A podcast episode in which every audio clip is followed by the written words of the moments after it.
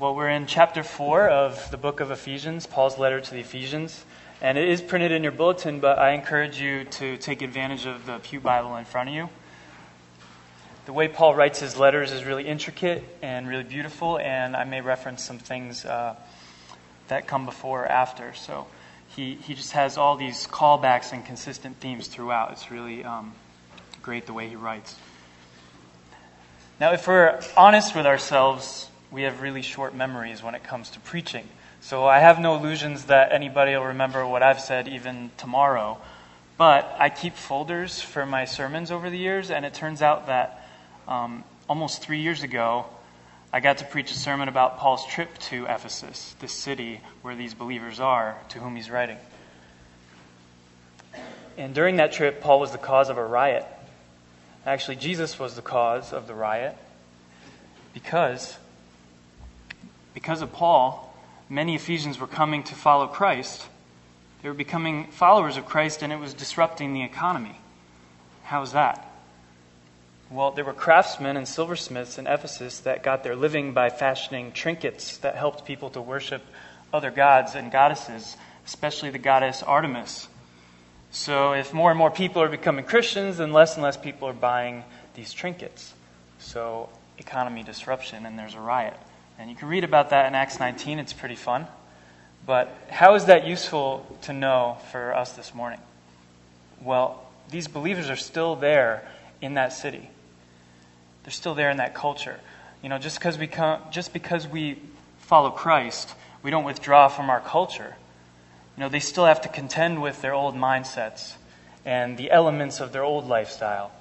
You know, for all we know, some of these Christians may have sought to blend their new Christian beliefs with their old worship. So Paul writes this letter that magnifies Christ as the head of the church, as the one true ruler of heaven and earth, who has made it possible for these Ephesian believers to enter into the promise of redemption, the promise of a glorious inheritance with all the redeemed saints of God. And this, this was a mystery before. Before this, before Christ, the Jews thought they had a corner on being God's people, and they did for the most part. But now that's all different. Suddenly, being a part of God's people is not about race, it's about grace through faith. So, like us, they now get to be part of Christ's body, the church, which grows together until it attains the fullness of Christ, until Christ gets to present the church to himself as a holy bride with no blemishes. Who gives this woman to be married to this man for all eternity? Well, Christ does, because he's the one who gave himself up for her to make her blameless. And we are that bride. And all of that is in Paul's view as he writes this letter.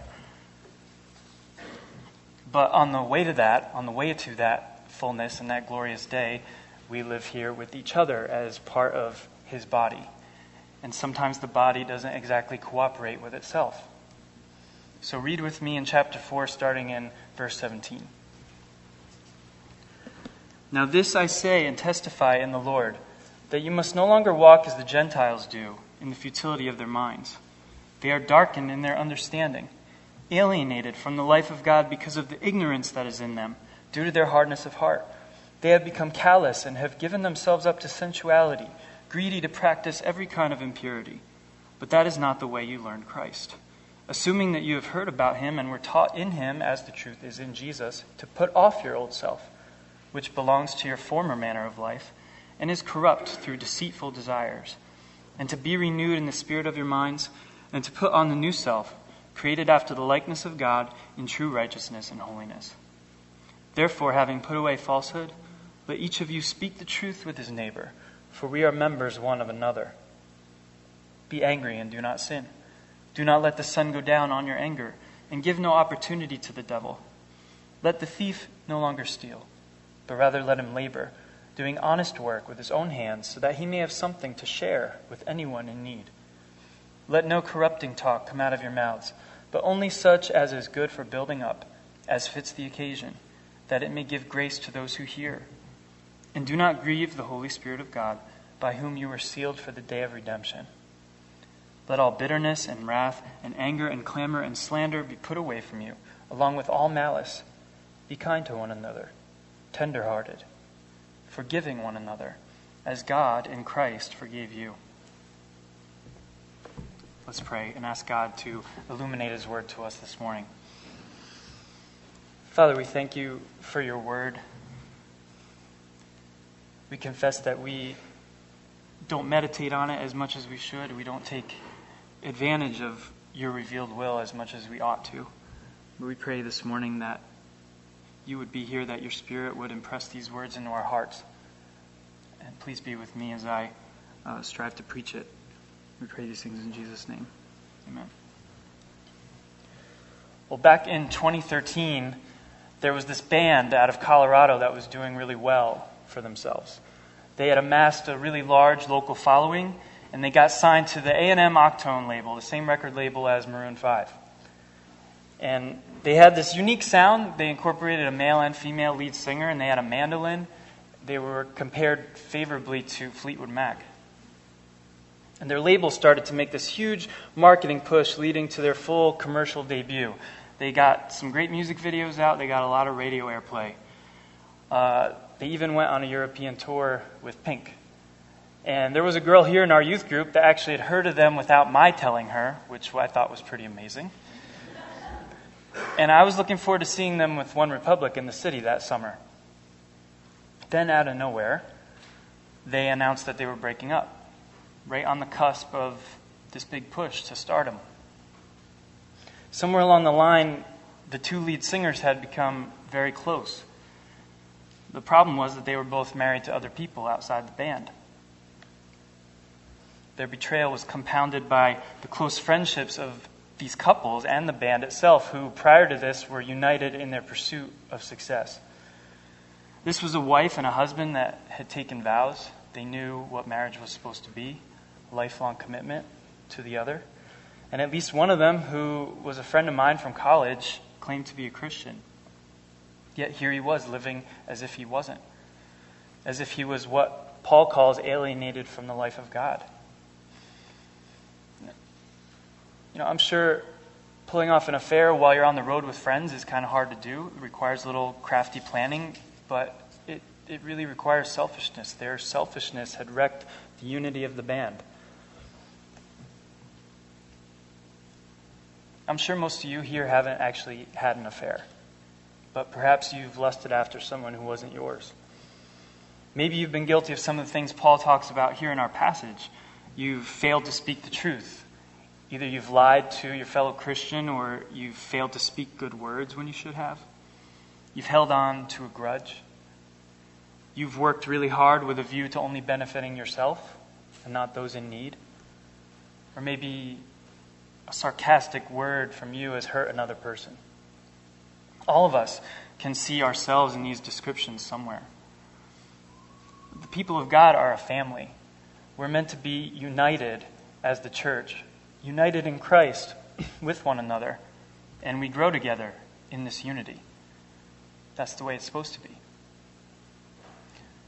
But we often live as our old selves, as if we are still strangers to the life of God. And this can wreck the unity of the church. But it doesn't have to be that way. As we're going to see in our passage, God has gifted us a new self so that we can thrive in unity.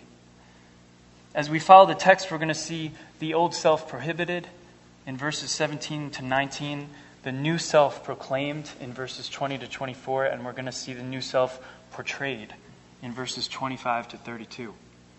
So, starting in verse 17, we see the old self prohibited. Paul says, Now or therefore. This I say and testify in the Lord, that you must no longer walk as the Gentiles do. He says now or therefore, so he's referencing whatever he said before this. So if you have your Bibles open, you can look back at verse 15, two verses before, where he says, We are to grow up in every way into him who is the head, into Christ from whom the whole body, joined and held together by every joint with which it is equipped, when each part is working properly, makes the body grow so that it builds itself up in love. The purpose we have as brothers and sisters in the body of Christ is to grow up into Christ. But we cannot do that if we're still living as, as though we're not the people of God. that's incompatible. Here, Paul calls those outside of God's people Gentiles. That's what he means by that word Gentiles people who are not Christians, people who don't follow Christ. Continuing on in verse 17. You must no longer walk as the Gentiles do, in the futility of their minds. They are darkened in their understanding, alienated from the life of God because of the ignorance that is in them, due to their hardness of heart. They have become callous and have given themselves up to sensuality, greedy to practice every kind of impurity. This is not a flattering picture, you know? You're not meant to go out and tell your non Christian friends, hey, you know what? Your mind is futile. You're darkened in your understanding. You're alienated from the life of God because of your ignorance, which is caused by your hardness of heart. And as a result, you waste your life on trivialities, and I'm glad I'm not in your shoes now. not a good approach. But shame on us if this diagnosis of Paul's doesn't lead us to want better things for our non Christian friends certainly gives us plenty of reason to be gracious to people who are outside the body, does it not? It says they've become callous. They're hardened. They've given themselves up to sensuality. And that's so true, and it makes perfect sense given our culture. Because if the material world is all that there is, all that matters, then why wouldn't you spend your time trying to please your senses, even if it is at the expense of your ultimate health? I mean, sensuality is what this culture preaches. Even our definition of love is restricted to what we can sense. Do what makes you happy. And then we wonder why there are things like opioid epidemics.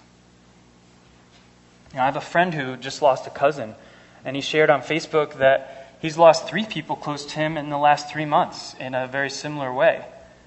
And the answer to that is not more drug abuse resistance education. People have to be made new. They need to know the better life that can be had because of Christ. Without it, they are greedy to practice every kind of impurity, the end of verse 19.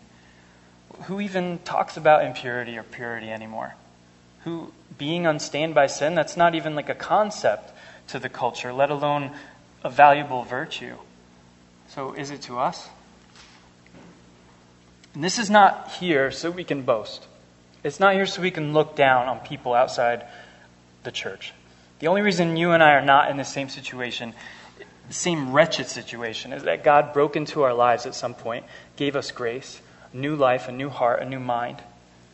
Back in two, chapter 2, Paul says, For by grace you've been saved through faith, not, not of yourselves. It's the gift of God, not of works, lest anyone should boast. We would be right here in this hopeless state, confirmed in the same situation, and on our way to eternal alienation from the life of God, if not for this disruptive, invading grace. But some of these people to whom Paul is writing are probably still stuck. Look at verse 17. You must no longer walk as the Gentiles do. In other words, some of you Ephesians still walk this way.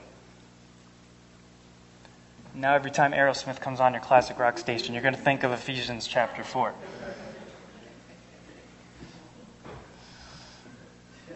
You must no longer walk as the Gentiles do.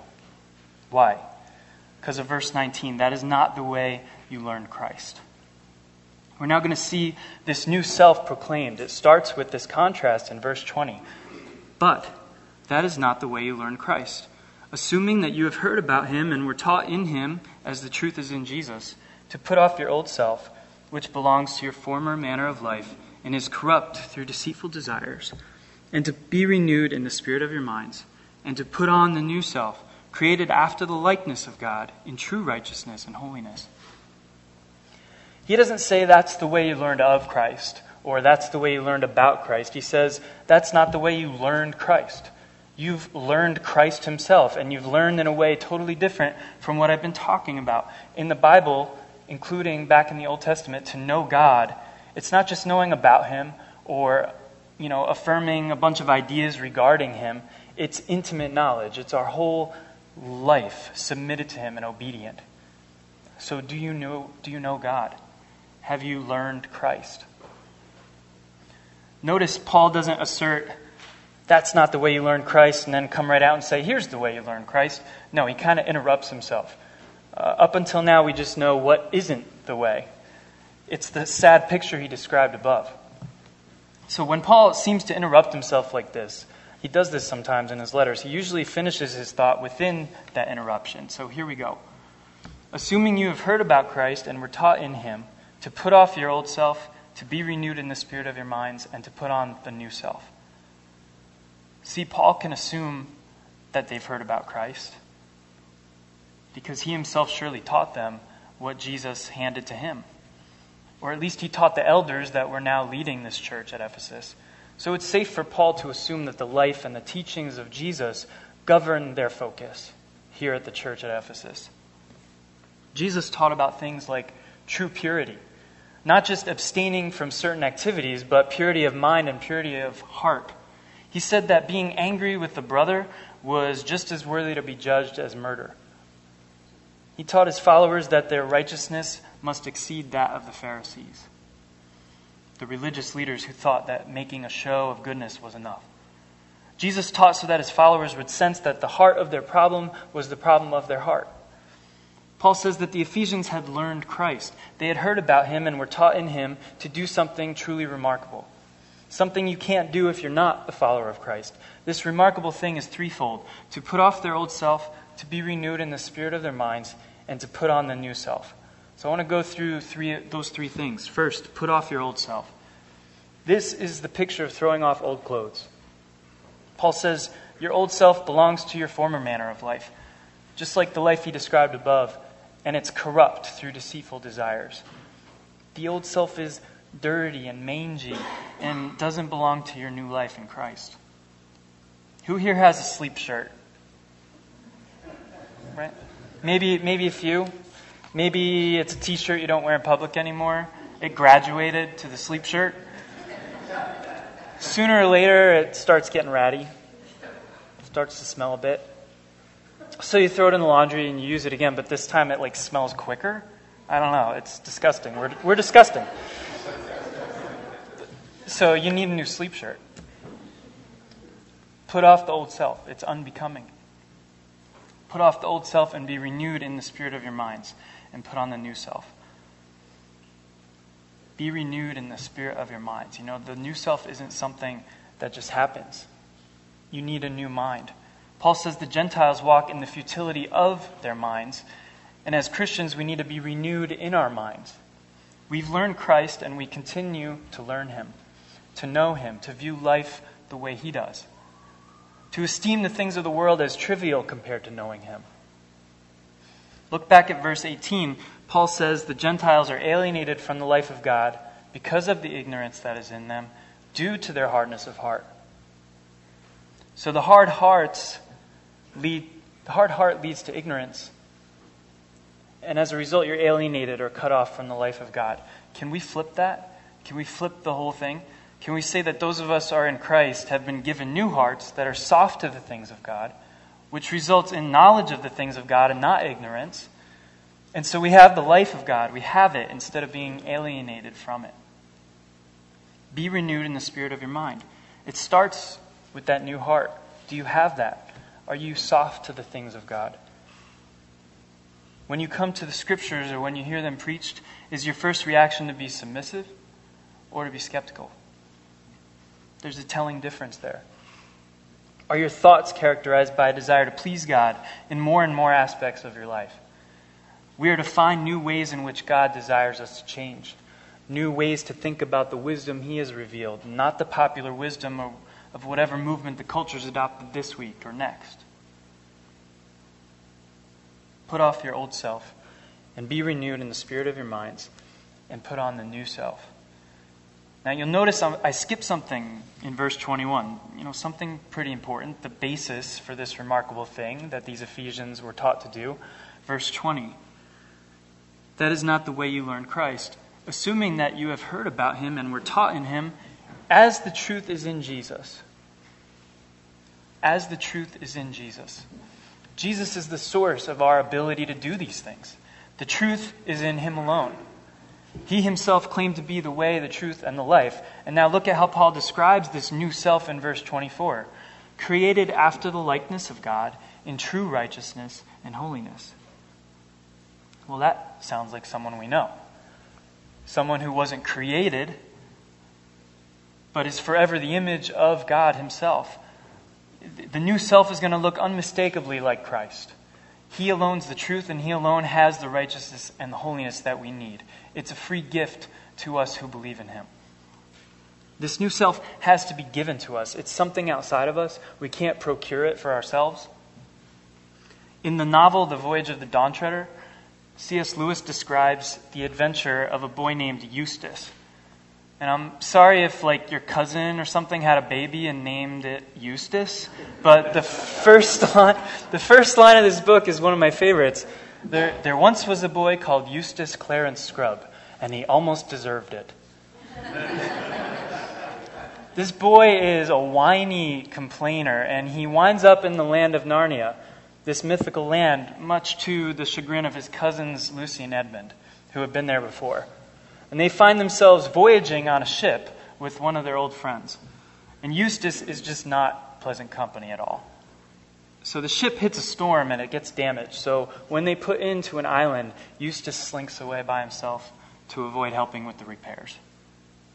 Sooner or later, it starts to rain, and he finds a cave to take shelter. And this cave is filled with treasure just a big heap of treasure, and he loads his pockets and falls asleep in the cave. Well, when he wakes up, he finds that he has turned into a dragon. He can't communicate with anybody. No one recognizes him. They're scared of him. Well, it turns out that he always resembled a dragon in his greed and in his selfishness. So, in a sense, the dragon was his truer form. So he realizes this and he repents of his awfulness. But the prospect of turning back into a boy is totally hopeless until Aslan the great lion shows up. He brings Eustace to a well where Eustace tries three times to shed his scaly skin like a snake. And he seems to pull it off, but each time he goes to bathe in the well, his dragon skin is regrown. So after those three times, he's totally desperate, enough to let Aslan do his work. And Aslan begins to pierce the dragon skin with his claws. And Eustace tells the story later. He says, The very first tear he made was so deep that I thought it had gone right into my heart. And when he began pulling the skin off, it hurt worse than anything I've ever felt. The only thing that made me able to bear it was just the pleasure of feeling the stuff peel, peel off. You know, if you've ever picked the scab off a sore place, it hurts like Billy. Oh, but it is fun to see it coming away.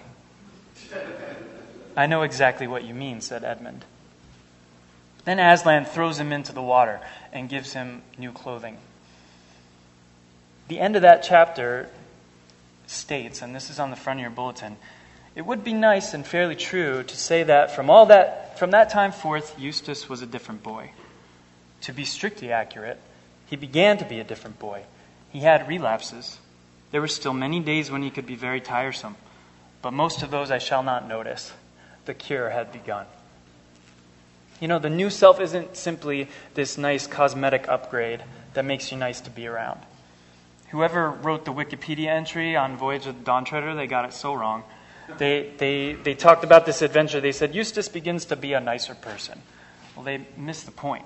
They missed the fact that the new self is the result when God alone transforms us totally from the inside out. This is a miraculous work of God to make us no longer alienated to his life, but partakers of it.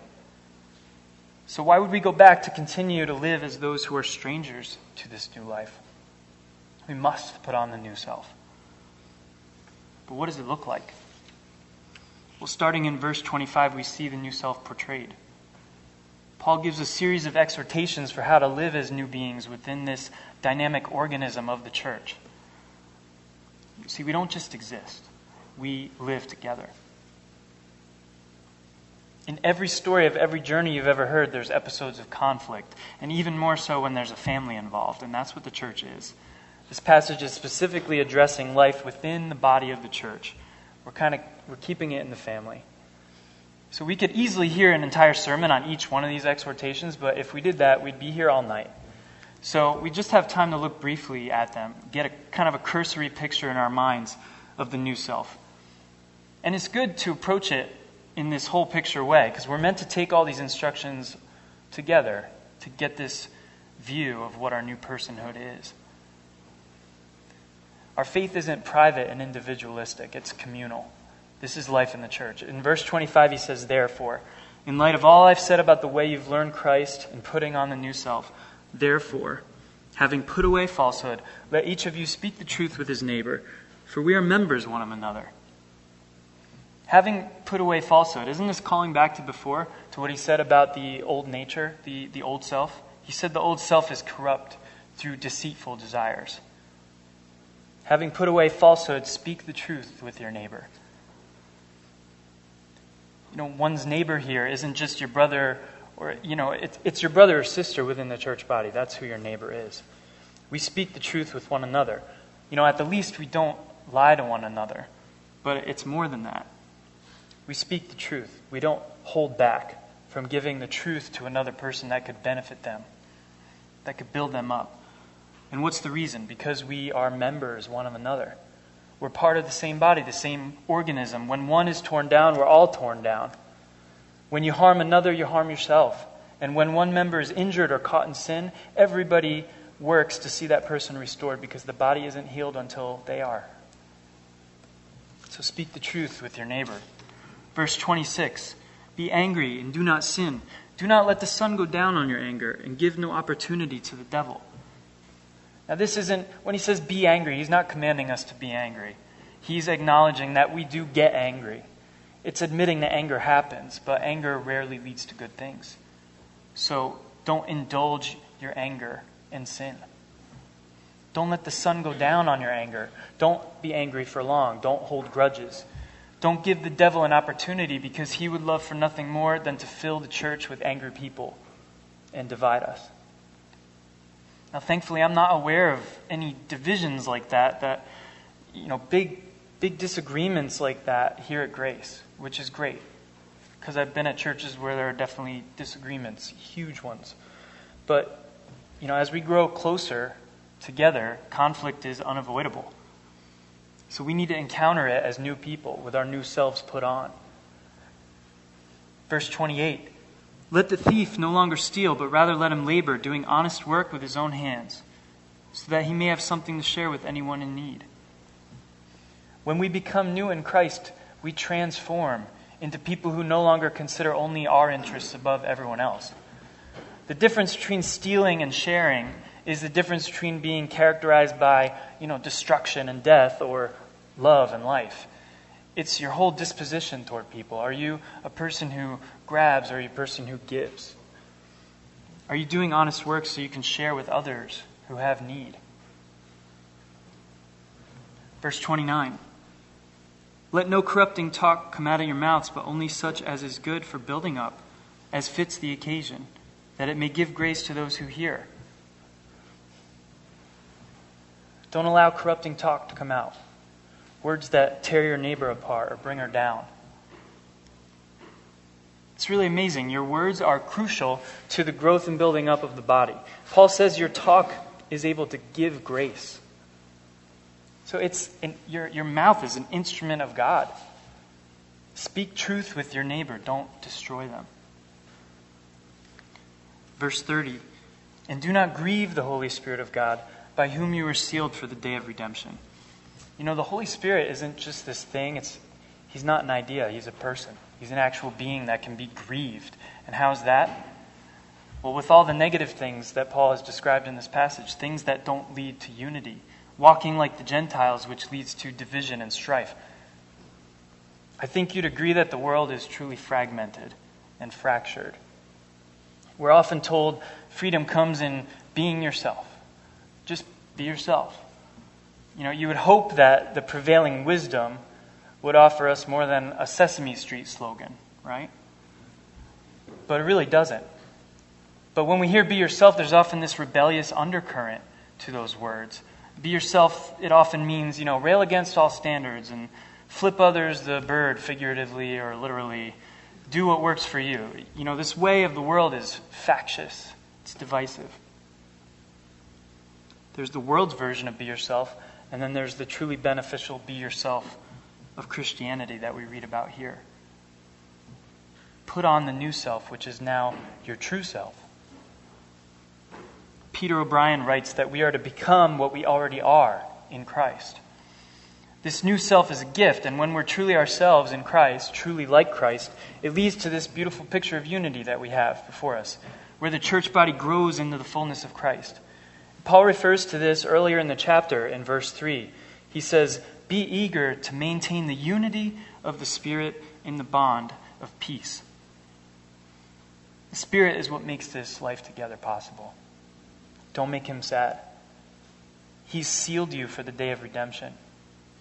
This is that day that Paul described and will describe elsewhere in the letter when Christ is going to present the church to himself in all her splendor. We are on that way, on the way to that day together. Now, all these behaviors that accompany the new self, they're not things that come naturally to us. We are fallen people. You could do these things in self righteousness, you could muster up the strength to do it, but you'll be really tired it'll be tiresome. You're, you're not going to feel like yourself. We don't flex our muscles to perform these behaviors in order to be accepted. We affirm that this way of Christ is truly better.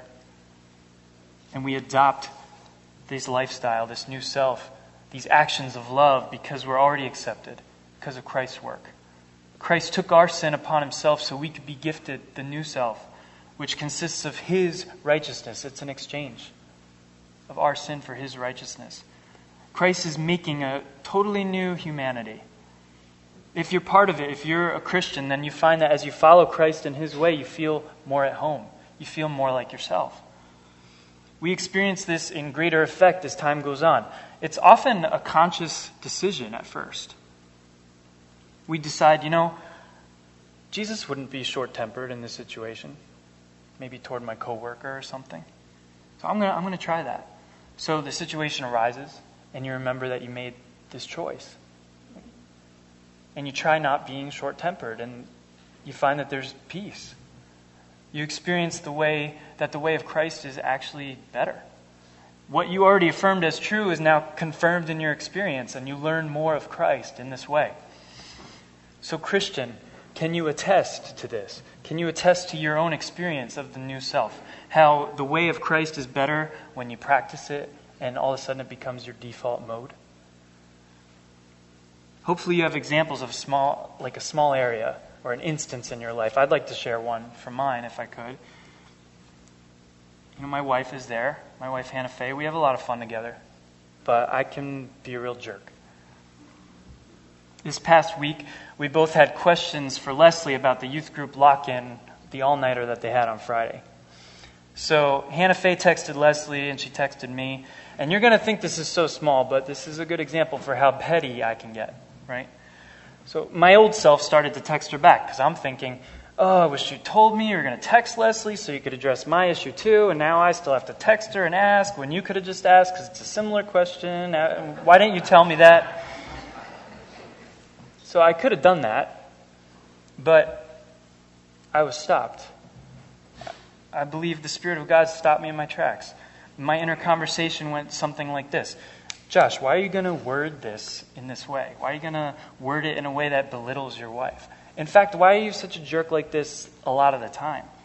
Don't you, don't you love your wife? Don't you really, isn't she precious to you? Isn't she like an immeasurable blessing in your life? So why are you going to one up her? Why are you going to word something in a way that's going to rile her up and rile you up make her feel like she failed at something. You're so trivial. There's a way to ask this where you're not a total twit. so I just asked, Did you happen to mention my being late to the lock in, or do I still have to talk to her? Simple. Perhaps my cure has begun. Now, I hope you can point to times in your life when you chose to put off the old self in favor of the new self. You were renewed in the spirit of your mind. I hope you had peace in that instance. Because that's what I felt. It was confirmed. This is the way I want to be all the time. I want to be gracious. In verse 31, Paul seems to revisit each of these previous instructions in one fell swoop. verse 31.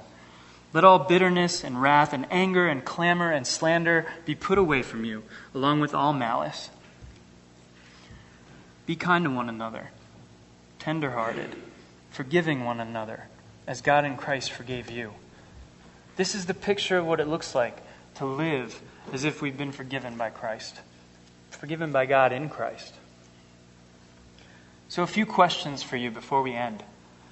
Paul is the same writer who wrote to the Galatian church saying, Let us do good to everyone, and especially those who are of the household of faith, especially other Christians. So, if you're a Christian, you know, we've seen here what the unified life of the church is supposed to be. So, ask yourself, how do I relate to the people of God? Do I feel a special affinity for those within the church? And not just my local body, but all Christians, all true Christians everywhere? Am I someone who edifies others? Am I quick to forgive? Or do I walk as the Gentiles do? Is my heart tough instead of being in touch with the things of God? You know, putting on the new self doesn't come through willing up the drive to get your righteousness on. It comes through realizing the gift you've already been given in Christ. He gives you Himself and a new self that looks just like Him. You have the power through the Spirit to put that on. Put your old self off, put, be renewed in your mind, and put on the new self. It's not always easy, it's not always pain free, but there's new skin under those scabs. Maybe you're here and you wouldn't consider yourself a Christian. This all sounds pretty alien to you, but it also somehow is attractive. You don't want to be a stranger to the life of God, you want to be part of it. I'll tell you, when the church is living the way it should, it's beautiful. It's beautifully portrayed here for us. It's all because of Jesus. Over against the divisive, supposed tolerance of the world, there's true unity here. So I urge you to believe in Jesus. He offers a new heart and a new self to you. If you need to talk or to know more about this, we always have an elder available after our worship service. We'd love to pray for you, pray, for, pray with you. We'd love to see you become a follower of Christ, to learn Him.